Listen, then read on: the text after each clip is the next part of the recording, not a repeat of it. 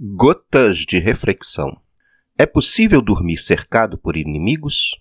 Vamos refletir a partir do terceiro salmo da Sagrada Escritura.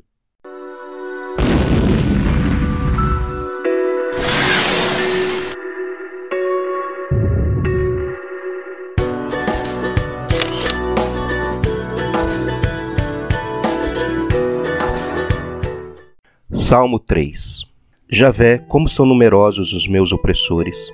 Numerosos os que se levantam contra mim.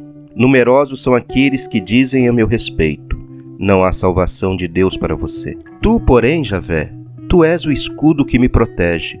És a minha glória e me elevas a cabeça. Com minha própria voz invocarei a Javé, e ele me responderá de sua montanha santa. Posso me deitar e adormecer, e logo acordar, pois é Javé quem me dá segurança. Não temerei a multidão de pessoas que se coloca ao meu redor. Levanta-te, Javé, salva-me, Deus meu, pois destruístes o queixo de todos os meus inimigos, quebrastes os dentes dos malvados. De ti, Javé, é que vem a salvação, e sobre o teu povo a tua bênção.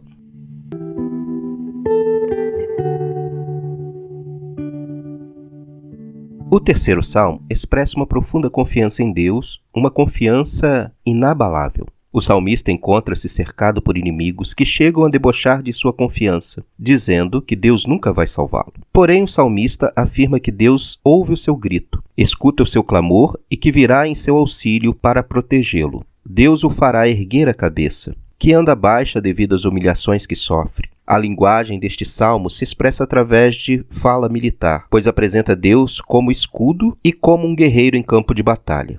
O salmista está tão convicto de sua vitória que consegue dormir tranquilo, mesmo que esteja cercado por numerosos inimigos. A grande certeza do salmo, a salvação vem de Deus, que abençoa e protege seu povo, nos faz refletir sobre como anda nossa confiança em Deus. O sono tranquilo do salmista, cercado por inimigos, é uma imagem questionadora para cada um de nós, que muitas vezes nos encolerizamos com pequenas picuinhas sem importância a ponto de perder o sono por qualquer bobagem. E então, como anda sua confiança em Deus? É capaz de dormir tranquilo cercado por inimigos?